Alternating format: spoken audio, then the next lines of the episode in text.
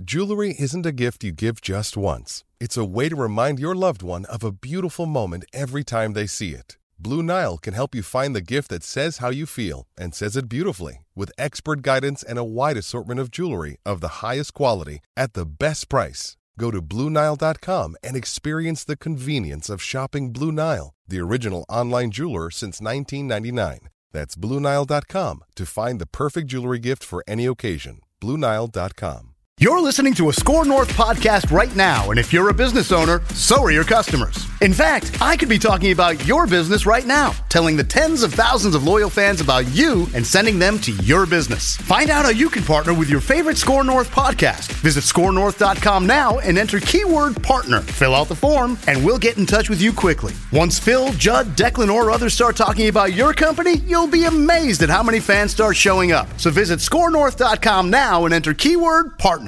Are we ready?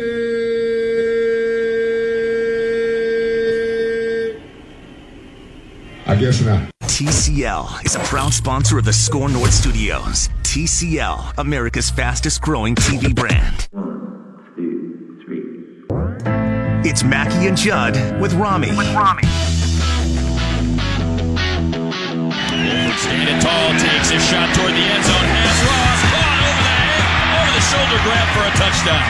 His seventh of the season, Duke Thomas in coverage, and we know Rashad can dance. We will uh, we will put the AAF to bed.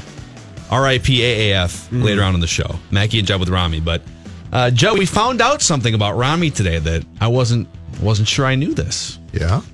Rami is a boor. I am a boor. Jonathan, did you know that Rami is a boor? That he will show up to stadiums and boo when will- he's not I pleased. didn't know that. I will boo professional athletes. I'm that guy. And I, I know how stupid it is, but I'm that dude. I don't think I have a problem with that. Well, let's lay out. So, uh, welcome to the show, and thank you for for listening, Mackey and Joe with Rami. And uh, and we we kick around prep threads and topics before the show, emails back and forth, and you know uh, some hallway discussions. And Jimmy Butler got booed over the weekend. We've got the video on our YouTube channel if you missed it. Jimmy Butler just getting boos rained down on him. YouTube.com slash score north. By the way, props to the Minnesota Timberwolves for playing You're So Vain. Yeah. In- introducing Jimmy first and then letting it linger for a while after you introduce Jimmy, just to make sure that the boos really set There's in. actually, there's actually a very interesting backstory there, though. I was a little bit surprised that they did they did that because they also put out a pregame tweet saying he's back, welcome back to Patton, right? Justin Patton. And Phil, do you recall that the Wolves? And it's funny, okay? So I'm not, I'm not, yeah. I'm not, con- I'm not saying that this was bad because it was funny. Uh, but do you recall when Kevin Love came back? Yes, I do. And they did the same thing, and they're like, "Let's welcome back," and he's back, and they did a tribute video to Mike Miller. That's right. And and flips like Kevin Love's first game back after the fallout Yep. and everything. He's coming back to the Timberwolves. and and Flip Saunders, who had tried to convince Kevin to stay and then traded him, didn't know that was coming and was really upset. Yes. And he's like, "We don't operate like that. It's minor league. It's bush league. It's why we've had problems." And so it's so it surprised me just a little bit, just because Flip was really upset about that. And I thought I thought that they might not do that. Now, good for them, they did. But I found it to be interesting that they went back to that card. well, the flip, so flip passes and they decide, oh, well, let's bust that card. I know they did. No, I know. Which, which is also, why I was. I don't think it's just flip passing, but I think also the the landscape of the NBA has changed since then. Like the NBA traffics in petty now. That that is largely what the NBA traffics in. When you follow social media and the storylines around the NBA, they traffic heavy Yeah. in petty, and I like it. I enjoy it. The NBA is a meme, really. It's Yeah. just like one. It's like gifs and memes, Right. basically. It's one of the things that makes NBA Twitter the best pro sports Twitter in the world today. Yeah. Is the pettiness that surrounds it. It is fun. I so, it. so one of us posed the question. I think it was Judd initially posed, it, and then was it Tavares that got? There John was, Tavares went back and there's a fan. There's a video of a fan like slapping the glass of the uh, penalty box, and just like and the security. So it's a fan. Yes. and it's not safe for for radio, but. Uh, it's a fan sitting next to the penalty box, and there's a security guard between the fan and the glass, and then Tavares. And you'd think, oh man, this is starting to get a little bit aggressive. He's like slapping the glass and MFing Tavares. And the security guard's just sitting there laughing. Yeah. oh yeah. Like what? And T- Tavares' first game back there was like three weeks ago, and I'm not joking. As he walked off the ice, an Islander fan hurled an Islander Tavares jersey at him, Yeah. and it almost hit him. Now it wouldn't have hurt him, Yeah. but it was still aggressive. Yeah. So, uh, so I don't go I- that far. Well, I knew that Jeb wasn't a booer. I've got a couple times where I've booed, but mm-hmm. I, I I don't consider myself a booer, and I didn't know you jumped right in and said, "Oh, I Oh, boo." I'm, I'm a booer. so I'm a booer. Tell us about your, your well, first of all, if it's if it's like if it's just a guy who got traded or left in free agency under normal circumstances, fine, dude, you go get yours. I have no hard feelings, really. But when it happens in the way that Jimmy Butler orchestrated his exit from the Timberwolves and the state of Minnesota and MF'd him the whole time on his way out of town, I mean, that's that's personal. The way that if if you're a Timberwolves fan, he just crapped all over your team and then left town on bad terms and and has continued to torment the organization and the star of the organization since he left on the court and in a backhanded way in interviews. So that's that's one instance where I will boo if a guy gets under my skin in that particular way. but do you? I want to dig a little deeper on this. Do you boo? Every time he Because- touches the ball like they did on Friday night. Yes. Well, that was Every my- time. Who have you booed?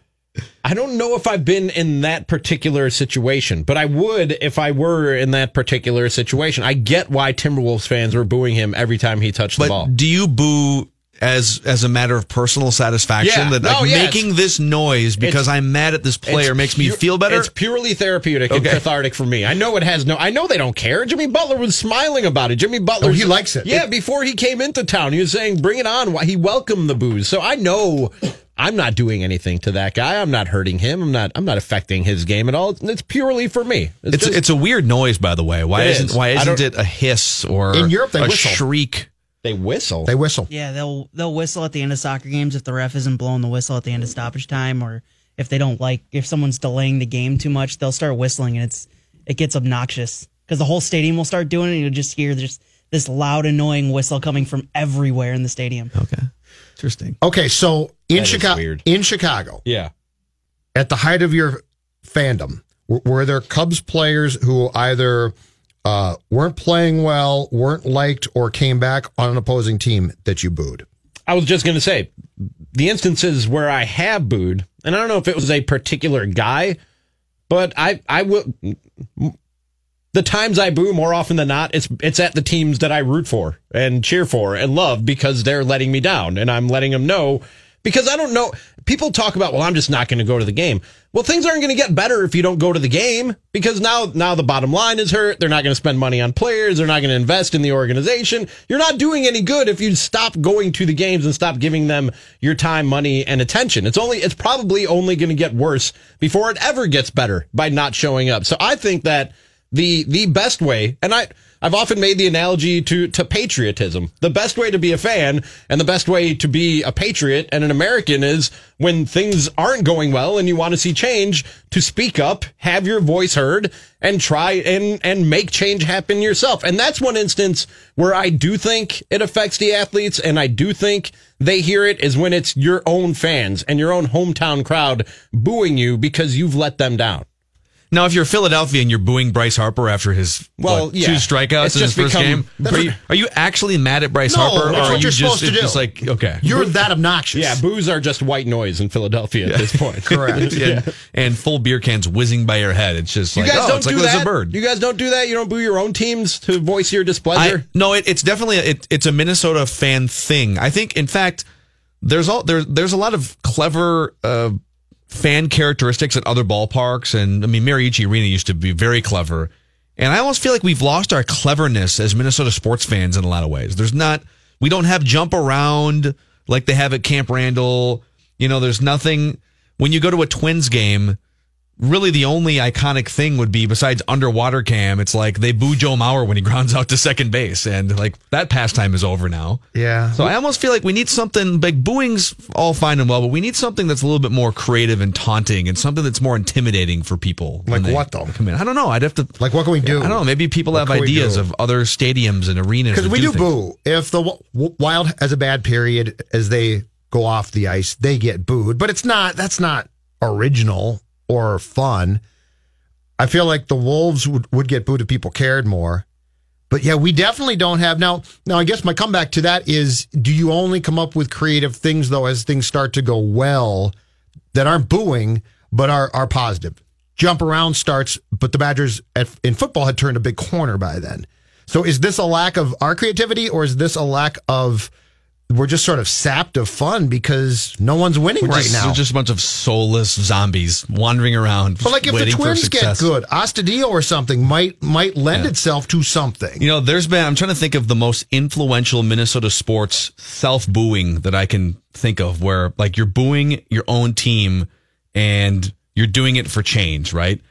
I mean, every time I feel like during the, the Brad Childress firing season, every time something would happen, if they went three and out, if they missed a field goal, boos would rain down. And it wasn't booing the kicker, Ryan Longwell or whoever the kicker was in 2010 they're booing Brad Childress.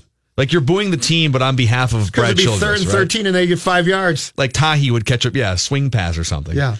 Um, Joe Mauer, after the contract he signed, it got to the point where fans started to notice, oh, he grounds out to second and he flies out to left. Like every at bat is a fly ball to left or a ground ball to second.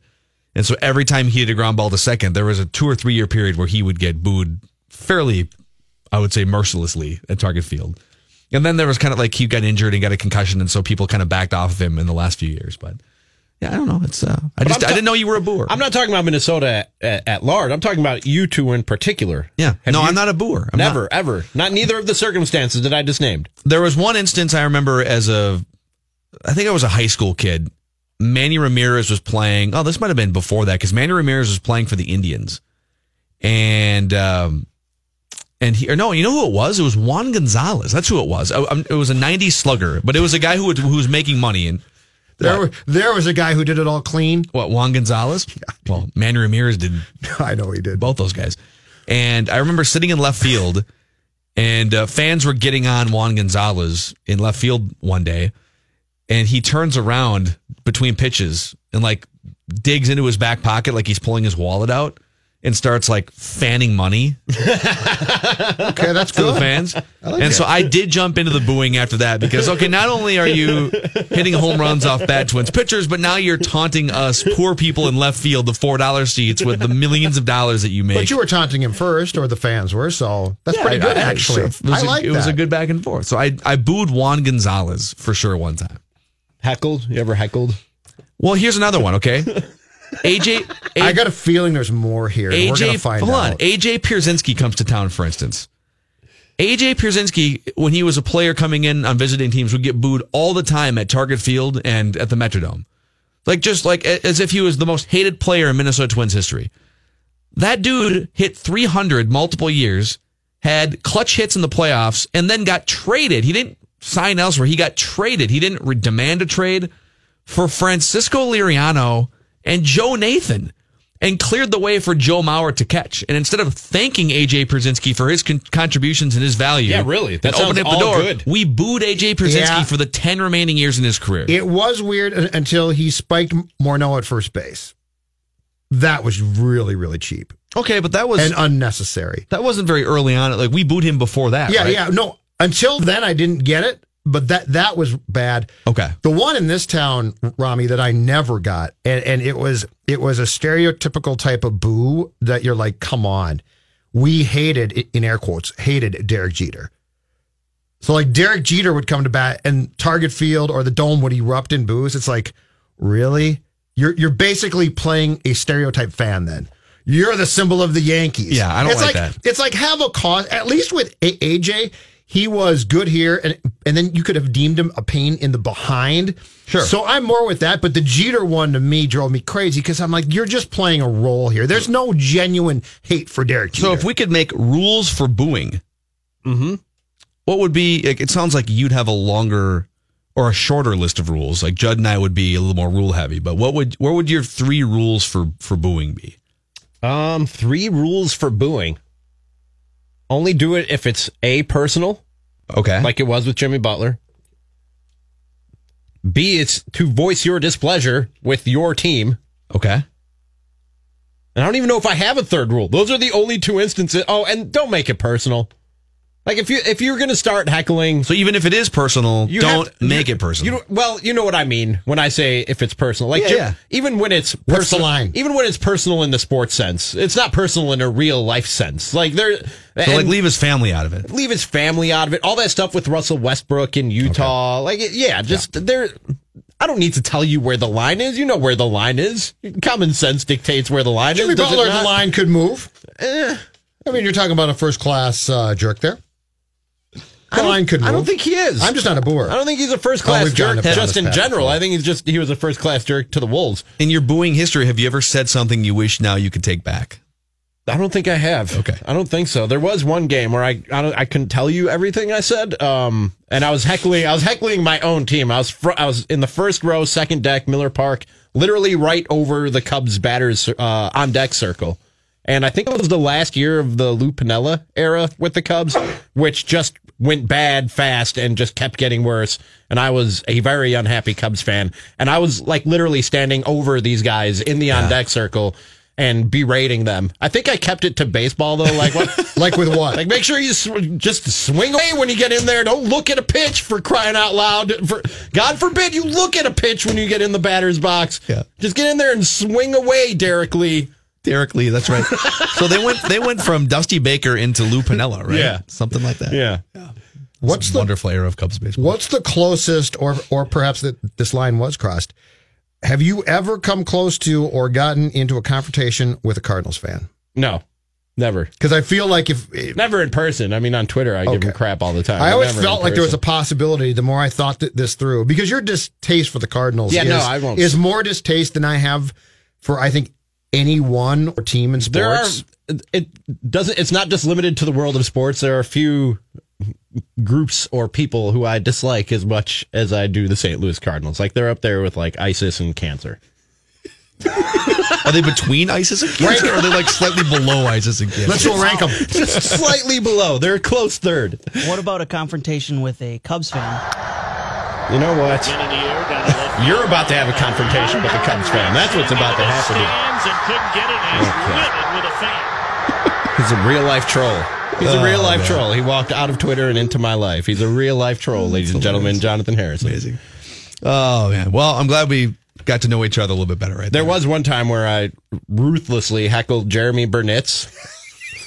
What does, what does ruthlessly mean? like like not again not personal but like i was i was just unleashing on it. And i remember he actually thought it was at one point i just hollered hey Burnitz, you stink. And then i paused and then i said no seriously i can smell you up here in the bleachers. And he thought that he turned around and, and like smirked and laughed at that. But as i'm heckling him he was just mashing just every time he'd go up to the plate home run and he ended up hitting three home runs and ran and jogged out to right field after his third home run and tipped his cap to me yeah, how do you even like? and I just shut up. So you heckled that. a guy who, who hit three home runs that day. Yeah. Yes. It must have worked really well. all, all time all star heckling moment. Yes, uh, we're gonna we're gonna have our first conversation of the season with one of our favorite guests, Roy Smalley. will will be back with us when we come back here to the TCL studios on Mackey and Judd with Rami. I think I said that uh, close to correctly. We'll be back back with us, back back back, Chris Berman style. Uh, let's talk about TCL TVs for a moment here. Uh, there's no there's no real heckling when it comes to TCL TVs. There's nothing to heckle. They're they're just amazing. They're like the Jeromy Burnitz versus Rami of TVs. just superior 4K picture quality, Dolby Vision. Tip your cap to the brand new award-winning lineup of TCL TVs, which has the built-in Roku device giving you endless entertainment options, the most streaming content of any TV, and it brings entertainment to any room in your house. This is the best way to watch all your favorite content, whether you stream it, pay for a cable or satellite subscription, or use the built-in tuner to enjoy free over-the-air channels if you're old school. Uh, the TCL Roku TV makes it easy to toggle back and forth between menu options. You can find TCL TVs inside any major local retailer here in the Twin Cities or go to TCLUSA.com. Roy Smalley will dive into maybe the uh, breakout of Byron Buxton, Mackey and Judd with Rami. Phil Mackey here from the all new SKOR North on 1500 and skornorth.com. We've made it easier than ever to find our team centric Minnesota sports podcast. Wherever you subscribe to podcasts, just search SKOR North, that's S K O R, and you'll find SKOR North Vikings, for instance, which includes Purple Daily, Purple Podcast, and Vikings Ventline. SKOR North Wolves includes Raised by Wolves, Myron Medcalf on hoops, and more. SKOR North Twins includes Touch 'em All, Royce on Baseball, and more, and so on. Just search SKOR North, S K O R, wherever you find your favorite podcast. All right, Mackey and Judd with Rami, and uh, the the Mackey and Judd portion of this for the last five years, and even before that, I think this was even Roy Smalley uh, on this show has even preceded me on this show. Talking back to the Twins, old, yeah. uh, Judd and Dubé Yes, sir. days. But Roy Smalley from Fox Sports North back for another season, talking Twins with us here on uh, the all new SKOR North, and I'm just going to give you two words to start off this season's conversation. Roy Smalley, two words. Are you ready? Ready. Byron Buxton. It's a paradigm shift if he's uh, if this is the breakout season. Uh, you like the lineup the way it is, uh, but uh, he has looked so solid, and it's only three games, but three uh, very good starting pitchers, and he has acquitted himself extremely well. And if this is the breakout year, then a really good lineup just makes a big paradigm shift to the to the good. I'll, I'll tell you, it's uh, it will be it will be a different, a totally different. As good as it is, it will be totally different if this is the real thing. What is the ceiling for this Twins team? If if Byron Buxton, if what we've seen in the first three days and, and through spring training, if that's the real Byron Buxton for 2019. Well, if it's the real Byron Buxton for 2019, then there, it's only a matter of time before he's the the leadoff hitter, right? And and I don't know what Rocco's going to do, but if, if he's, it, there's always the, you know, gosh, the guy's tearing it up here. I don't want to change his mindset. You know, he's tearing up as ninth hitter. We're doing fine. You know, don't want to don't you know want to mess it up. On the other hand, you can imagine with uh, with uh, with Byron getting an extra, you know, starting the game and then getting an extra at bat for sure. Um, it, it it just it, it makes everything uh, pretty exciting. As far as the you know the upside uh, for the Twins, I mean. It, it it probably it, it's still going to depend on pitching and and so you don't really know but from an excitement standpoint from a from a over 500 standpoint, uh, you know, with this ball club and Byron being the way he, you know, having a whole season like he's starting out, I mean, you know, just just that alone means 84, 85 victories probably, and you know, and and it just depends on how they pitch. Roy, how important is it too that Buxton part of his um, emergence and or or shift and change seems to be in an attitude that's gone from from I've got 15 people telling me things and I'm I'm listening to all of them to all of you shut up I'm going to do it my way because there seems to be a confidence bordering on arrogance about him right now that I absolutely love and think is essential to his uh, success here. That's true, and it could be as uh, simple as that. It could be as simple as I'm going to have the attitude that brought me here, right? I mean, it, from high school through the minor leagues, um, he he had that uh, supreme uh, confidence, and it's like he has a chip on his shoulder right now. So the confidence has become uh, a, a bit of quiet arrogance, which is, I agree with you. It's fantastic. I I, I hope he plays with that with that chip the whole uh, the whole season and and the rest of his rest of his career.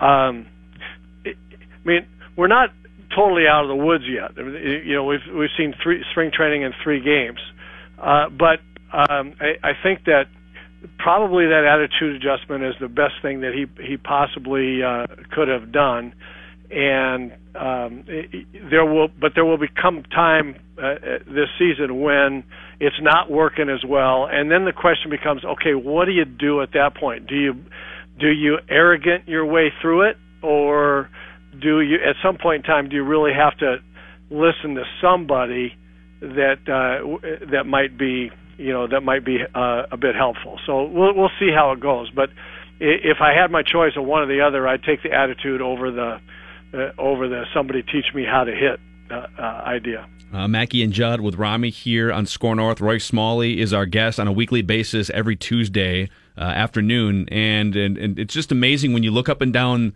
just the the checklist of things that are different about this organization now compared to even just two or three years ago. You know, people in place.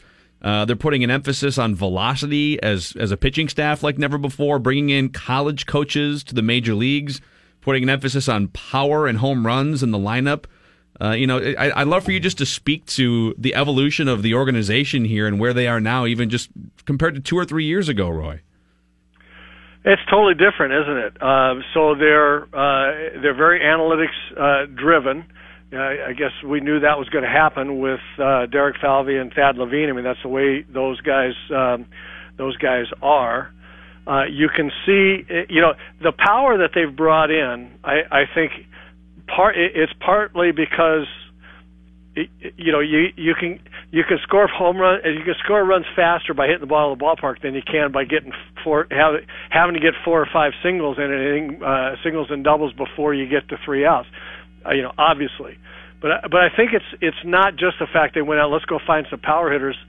It, it, a lot of it just had to do with what was available, uh, and and I think one characteristic of of this you know new regime uh, and different than the last two or three years is that um, they've really made uh, they've looked at who was out there and and I think made pretty intelligent um, decisions uh, about uh, who they can get and what he might be worth to the team, both in in possible production and then what do I have to pay for it and um, it, you know, it, I don't know that they necessarily would have, uh, you know, said, "Boy, we need another. Um, uh, we we absolutely have to have a power hitter at second base. So so we're going to go get uh, Jonathan Schoop." If there had been a, you know, 350 hitting uh, second baseman didn't hit any home runs, they they might have gone out. You know, that was available. They might have gone after him. So just as an example, I mean, Nelson Cruz was available, perfect fit. They desperately needed a big thumper DH. Uh, Jonathan Schoop, they're taking a chance on, but it's pretty good odds. Uh, the, p- signing Michael Pineda, uh, t- big chance, but pretty good odds and not a lot of money. So I think those are the kinds of things that have characterized, you know, what they've what they've done, and they haven't put themselves in a spot um, budget wise where they can't continue to do more. Whereas, you know, you go out and you and you sign Bryce Harper and then and then you're done for the next 10 spending money for the next 10 years you know? I mean so i think they i think they've had a plan. I think they've they're working the plan and so far it feels pretty good. Roy take us through uh, to what what you see from the uh, approach in at bats cruz gonzalez Schoop, because as you watch those guys take at bats What's the level of quality, even if they make outs, that these guys bring as veteran guys who have uh, credibility at the plate? Well, I think you've said it uh, right there. They're very professional uh, when they step in the batter's box. They, you know, Marwin Gonzalez hitting that double off of Kluber uh, to the opposite gap to uh, to win that game. Uh, it was a fantastic at bat. Uh, I mean, really, really fantastic. I can't overstate it. Nelson Cruz goes, you know, he's going to hit home runs and drive in runs, but he doesn't give it bats away. You don't see him, um, you know, swinging at a lot of bad balls early in counts. I mean, here, here's a guy that if you're going to hit 40 home runs, 30, 35, 40 home runs, you're going to strike out some. But the reason you strike out is because maybe you foul a pitch back that you should have hit, and then someone throws something really nasty, and and there's a you know there's a strikeout. But but you don't get make you don't get yourself out. You don't strike yourself out swinging at bad balls uh, or questionable pitches early in counts. He stands up there and he knows where his home run pitches are, and if they show up there, he's going to put a home run swing on it. And if they don't, he's going to take it until he gets to two strikes and then do the best he can. Right? That kind of professional approach. Marwin Gonzalez, you know, has that. Uh, and um, I think Schoop has uh, the ability to get back to. That's the way he was two years ago in Baltimore, and I and I think uh, with Nelson Cruz in the lineup in front of him, and it, it, I think he feels pretty comfortable in this lineup as well. So that's gonna that's gonna rub off on guys, I, and I think um, Nelson Cruz, you know, will rub off on Rosario, will rub off on Polanco, uh, will uh, rub off on Sano when he gets back. I just I, I just think that's a that, that's a key key point. Talking with Roy Smalley of Fox Sports North here on Mackey and Judd with Rami, and he'll join us every Tuesday. Roy, in the lead up to this season, I felt like I was going crazy because everybody seems to see something in that Cleveland Indians team that I just don't see. The starting pitching is undeniable, but the least generous projections that I saw leading up to the season had him winning 90 games, and I saw upwards of 94, 95 games projected for the Indians. And I'm looking at a team that won 90 last year, is in an improved division, and lost vital pieces in the offseason in that bullpen and, and up and down that order. I mean, outside of the rotation, you look at the order, you look at the bullpen, and there are a lot of question marks in Cleveland and not a lot of great answers to those question marks. Am, am I crazy or is everybody else who's projecting the Indians to be this super team? No, I don't think you're crazy at all. I've, you know, if if you are, I am. I said uh, some time ago, you know, during spring training as we were getting ready for to start the season, that I thought Cleveland was really vulnerable. I looked at that lineup and I said, "What? You know, I mean, obviously with Lindor out, that it puts that that really hurts. I mean, you you don't take Francisco Lindor out of the lineup and just say, "Well, the next guy's just going to step up until he's ready," and and and that's a big problem because he's hurt badly. I mean, he's got a high ankle sprain, I think, and and you know, you just don't know how those things are are going to go, and that's a that's a big void. But that's one of the reasons why I I think Cleveland is is, is vulnerable. Uh, they have uh, an excellent starting staff, obviously, and and pitching is so important. That's why everybody looks at that staff, looks at the emergence of Trevor Bauer, and says, "Holy cow!" You know, Kluber, Bauer as good as Kluber last year, Carrasco. Clevinger has been really good, and they've got this uh, uh, Bieber kid that uh, they're bringing along slowly. So you look at that and you say, man, that's that's going to be tough to beat. And yet, you are absolutely right that the the bullpen is not absolutely rock solid. A, a Hand is a, is going to be fine as a as a closer, but you know if they have trouble, um, it, you know with a starter, it won't be lights out. You know, just getting to Hand for sure. And even when Lindor comes back, um, it, it really, it, to me, unless something drastically changes with some of those guys, it's a question of don't let Lindor and Ramirez beat you, and then and then just go ahead and pitch to everybody else. I mean, they're big league hitters, but they're not the uh, you know they don't follow up with Brantley and Encarnacion and Yonder Alonso anymore. You know, they, they those guys are are gone. They've got Carlos Santana back, but but that really is the only. Um, the only uh, replacement for those other three guys I mentioned, and I think I think you're absolutely right. I, I just don't think you replace those three guys that easily. I mean, the, the, the Indians really, Roy, are. So I, I, think the Twins have a better outfield defense. I think the Twins maybe even have a better bullpen once you look at all the pieces the Indians lost. So the Indians are, are truly banking on the gap between their starting rotation and the Twins starting rotation being wide enough to make up for the Twins having a better lineup, better outfield defense, and maybe even a better bullpen. And I'm not sure that's the case either. So maybe it felt like very few people were picking the Twins to win the division, but there was a lot of people saying, "Oh, the Twins could be sneaky wild card." I think their path to the, to the division might be easier than their path to the wild card.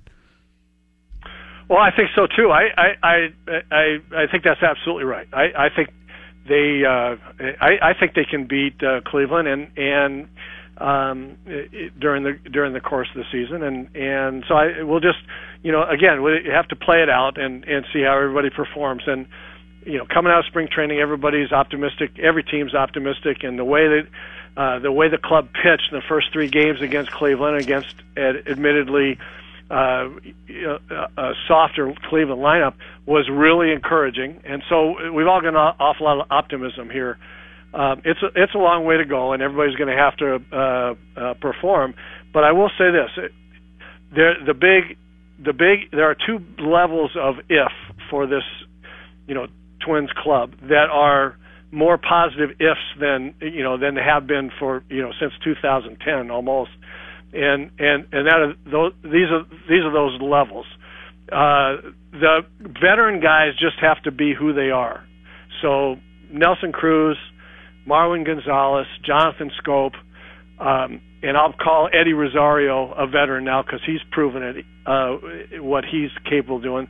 Those four guys just have to not go in the tank. It can't it would have to, can't turn out to be too late for Nelson Cruz and too late for Jonathan Schoop at the end of their careers.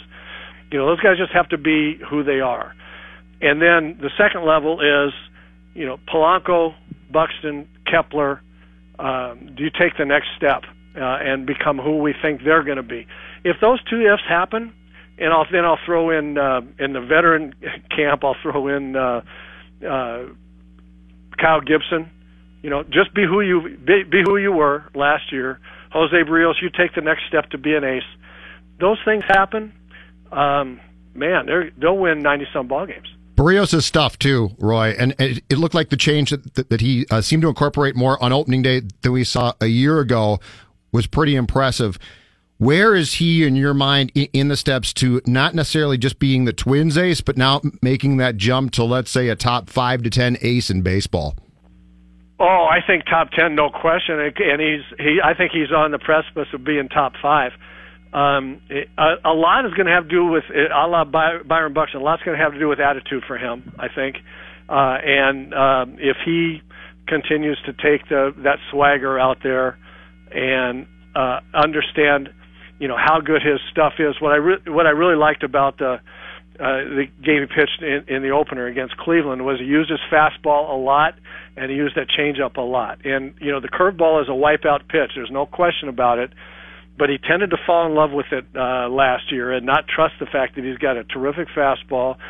And you know, opening the season against the Cleveland Indians, the defending division champs, and throwing as many changeups as he did, I thought that was fantastic, just fantastic. I mean, it, it, for him to develop that third pitch, uh, and he threw them all in great locations. He didn't miss with one of them uh, in terms of it being down and in a good spot. So uh, that was really encouraging to me. And and if he has swagger with those three pitches, uh, I think he's top five. Yeah. Well, if the Twins lose five games in a row, we're going to all sound like a bunch of clowns here. But that was great. That was great stuff. Not me. And we're all pretty. Yeah, Judd's more measured than I'll be fine. and I, but that's uh, that's awesome. Roy, we're looking forward to the season, and we'll see you at the ballpark soon, man. All right, see you guys. All right, Roy Smalley from Fox Sports North. And tomorrow on the show, Jayson Stark will make his debut around the same time, here, around 420. If you're uh, listening live, Mackey and Judd with Rami on the all new SKOR North. We'll uh, circle back on a couple Byron Buxton and other related things from our talk with Roy Smalley. We have to lay the AAF to rest later in the show. But let's talk about Federated Mutual Insurance Company, reminding all of us to drive safe. Staying rested and alert is the best way to ensure that fatigue doesn't become an issue behind the wheel. I can think of a few times in my life, one in particular. I remember so when when my dad moved from the Twin Cities to Phoenix, which is a 30-hour drive, I uh, volunteered to drive some things all the way down to him that we weren't able to take on a plane or we had I probably could have come up with a plan B, but there I was driving through Albuquerque, New Mexico at two o'clock in the morning, like 20 hours into this thing. I should not have been on the road. I wasn't self aware enough. I didn't know that almost 800 people die in drowsy driving accidents on an annual basis and 90,000 crashes involve drowsy drivers on a yearly basis. So being alert and well rested is is you doing your part to help everyone make it home safe, whether it's yourself or other people on the road. Federated Insurance. It's our business to protect yours. Mackey and Judd with Rami. Two strikes to Buxton. Drill to the left field corner. Hard off the wall. It'll score two. Buxton to second base with a two run double. Three straight two out hits. And Buxton's third double of the season came on a two strike pitch. And uh, Judd Zulgad looks like we have a Twins lineup for tonight. That comes out. That song comes out hot. every It time. does. That's a lot of drum. I'm awake now. Twins lineup tonight against the Royals goes thusly. Kepler, Polanco, and Cruz, Rosario, Cron, and Gonzalez, Schoop, Castro, and much to the chagrin of at least one of my co-hosts, Rami Makhlouf, Byron Buxton hitting 400. It's still batting ninth. You can't set a guy's batting average in the first three games. Oh, though, I can don't you? care. I'm just trying to get under Rami's skin. Oh, he's batting 400. No, I 400. Last minutes. guy to do it. Teddy Ball Game, 406, 1941. Well, when you But put should Buxton sit out tonight to Yep. preserve the 400 batting average? when you put it that way, then yeah, this is a travesty. No, I was I was kidding during the break. I'm still good with it right now, but I'm gonna have a problem if we get a few weeks into the season and Byron Buxton is still batting 400 or somewhere near there. And if, the, but I, I refuse to believe that they will stubbornly keep him in the nine hole or at the Yeah. bottom of the order because Rocco Baldelli and the Twins as an organization are they're the antithesis of that of Ron Gardenhire, who would you know pull a guy out of the lineup and his replacement would take his very spot in the lineup that day because he didn't want to move the other guys around and make them uncomfortable. like we know now that that's a bunch of BS, and guys like Falvey and Levine and Baldelli know that that's a bunch of BS. And once we see that what we're seeing right now from Byron Buxton is real, and we're three, four weeks into the season, and he's still doing this. They have to move him to the top of the order, and I will lose my mind if they don't do that. Yeah. But I don't anticipate that happening because, again, they're not those guys. Does it frustrate you guys? And you know, I know you know this is Rami's first season watching the Twins here uh, at, at SKOR North, and so this is your first time watching Buxton on a day by day basis. On one hand, I look at guys like Buxton and say, okay, you're in your mid 20s. A lot of dudes don't figure it out until they're 25, 26, 27 in the major leagues. So Sometimes it just takes like eight to 10 years of professional baseball before the light bulb goes on. Aaron Hicks was playing professional baseball as a minor leaguer and a major leaguer for 10 years before the light bulb really went off. And now he's injured, but now he's like 25 home run guy, gets on base. He's a starting caliber player for the New York Yankees, right? So on one hand, I want to be patient. You know, Byron, it's only been a thousand plate appearances, and in baseball, sometimes it takes more than that. But then on the other side, did you guys see the news today that Ronald Acuna just signed a $100 million eight year contract with the Atlanta Braves? The dude who's 21 years old, and in his rookie season last year as a 20 year old in Atlanta, hit 293 with a 917 OPS, 26 home runs, and let me count them here 56 extra base hits, 16 steals in just three quarters of a season. That that guy comes up as a 20 year old, the light bulb is already on, and now you get Ronald Acuna for the next eight years under contract if you're the Braves, and he's not even going to be close to out of his prime by the end of that deal, and they might even be vastly underpaying him by the end of that contract. Like it just be patient over here, but why couldn't Buxton's light bulb have gone off when he was 21, 22 when he got called up for the first time? That's just baseball, right? Yeah. Like some some guys get it and it it clicks, and, then the problem is, so you see those players, fans do, and fans and us say, well, hold on a second. If he's do, doing that at 20 and you're not doing that at 24, 25, you're a bust. And in almost every other sport, that's probably absolutely correct, right? Like if you get if you get a basketball player, Wiggins, if you get a hockey player or a football player, for the most part, to 25, right? And they still don't get it. They're not going to get it. Like it's very, it's very rare when a guy at 25 in another sport's like, hey, I get it now. But baseball, that's the problem because patience becomes so imperative and so important. And the the Hicks trade by the Twins is all the is all that you need to see really to know that okay, you gave up on him a tick before, and now he, he's successful, and you got back John Ryan Murphy, who last I checked was mopping up pitching for the Diamondbacks.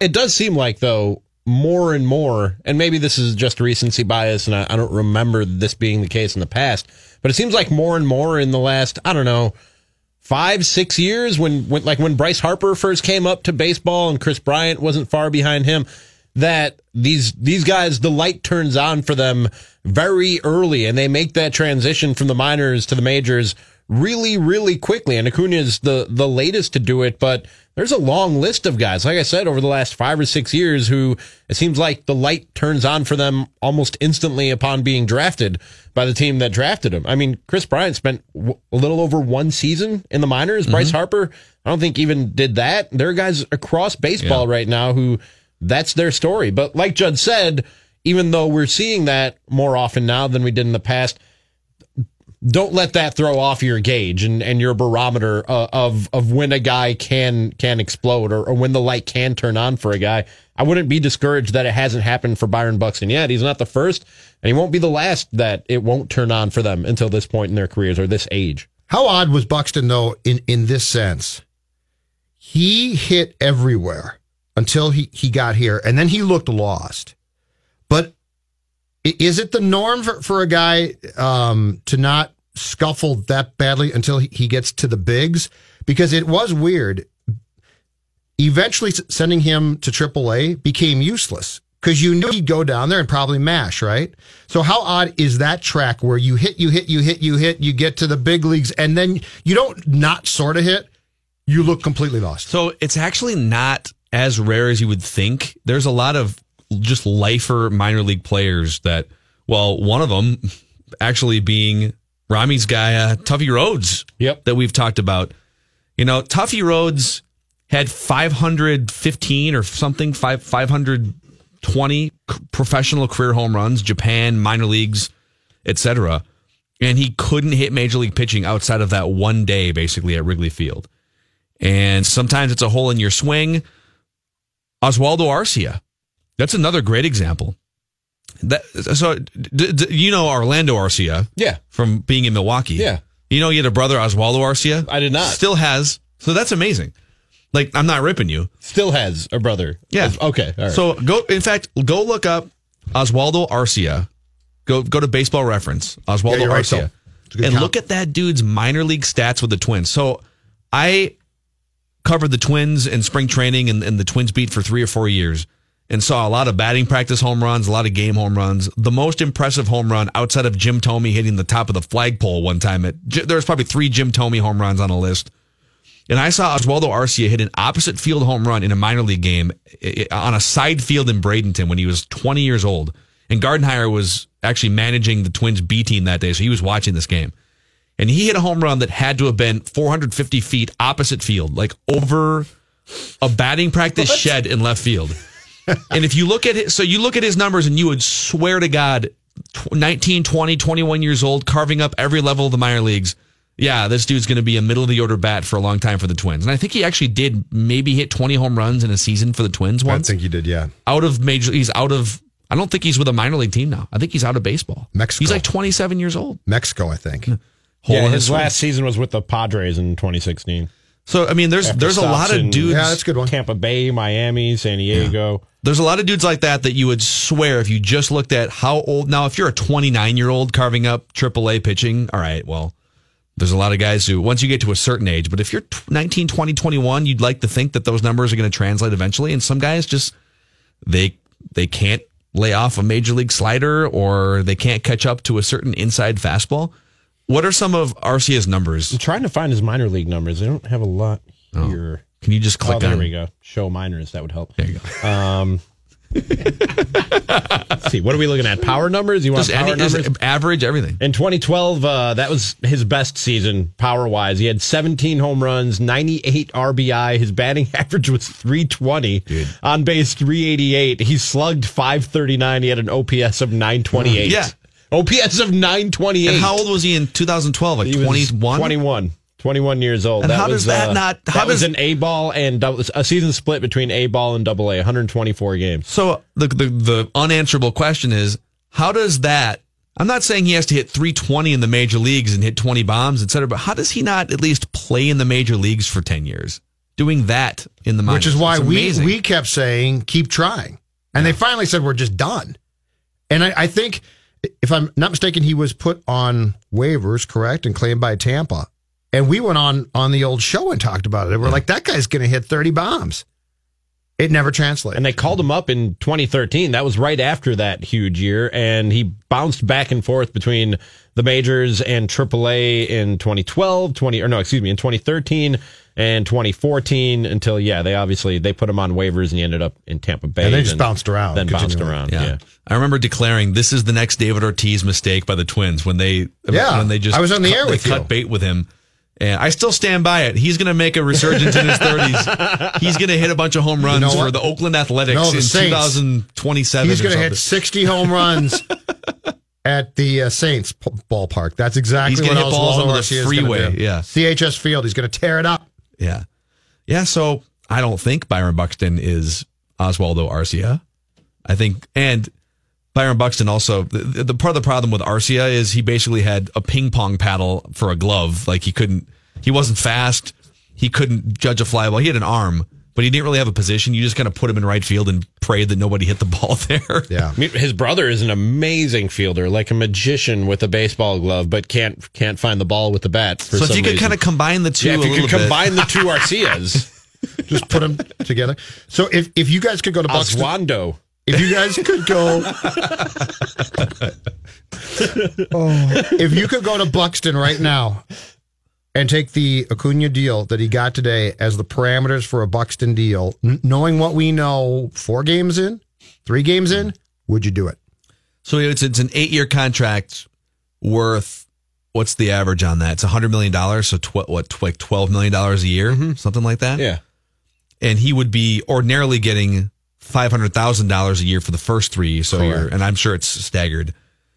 If you would have asked me two weeks ago, I would have said uh, hundred million over eight years is a little aggressive. You changed But if your you- mind over two weeks. But if you ask me after We're watching talking- him lace a double off Corey Kluber, I'm like, okay, I'll give him the hundred million We're dollars. talking tens of millions of dollars, and Phil changed his mind in the matter of two weeks. I'm just saying. I'm just saying. If you would have and asked three me, actual games that have been played.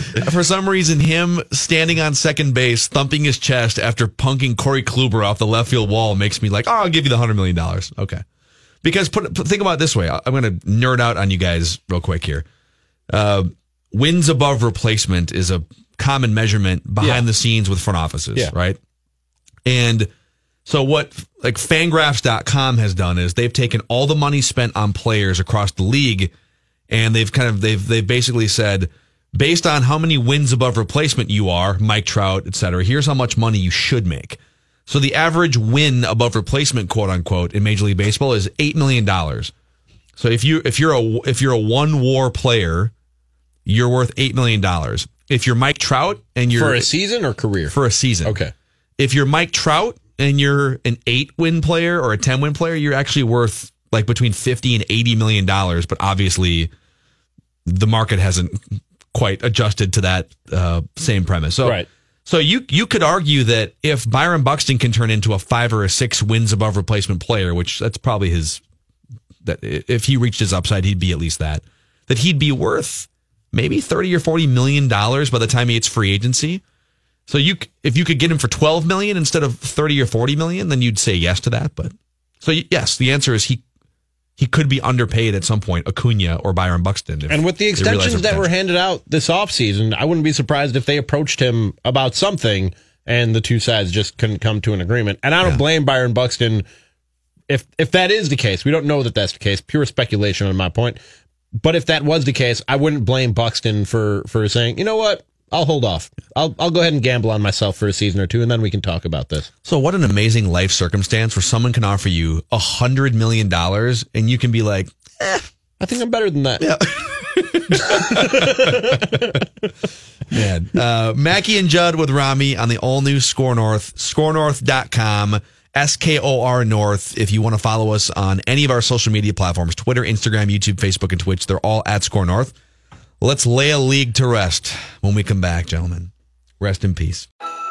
At the Home Depot, we have the tools for you to give the gift of a smarter home with savings on top brands like the Google Hub, a command center for your smart devices that raises the IQ of your entire home, or the Nest Learning Thermostat that helps you conserve energy and save on your bill. And if you don't know what to get, gift cards are a smart gift no matter what they get. So this year, gift smarter with savings on tools to make your holiday magic. The Home Depot, how doers get more done.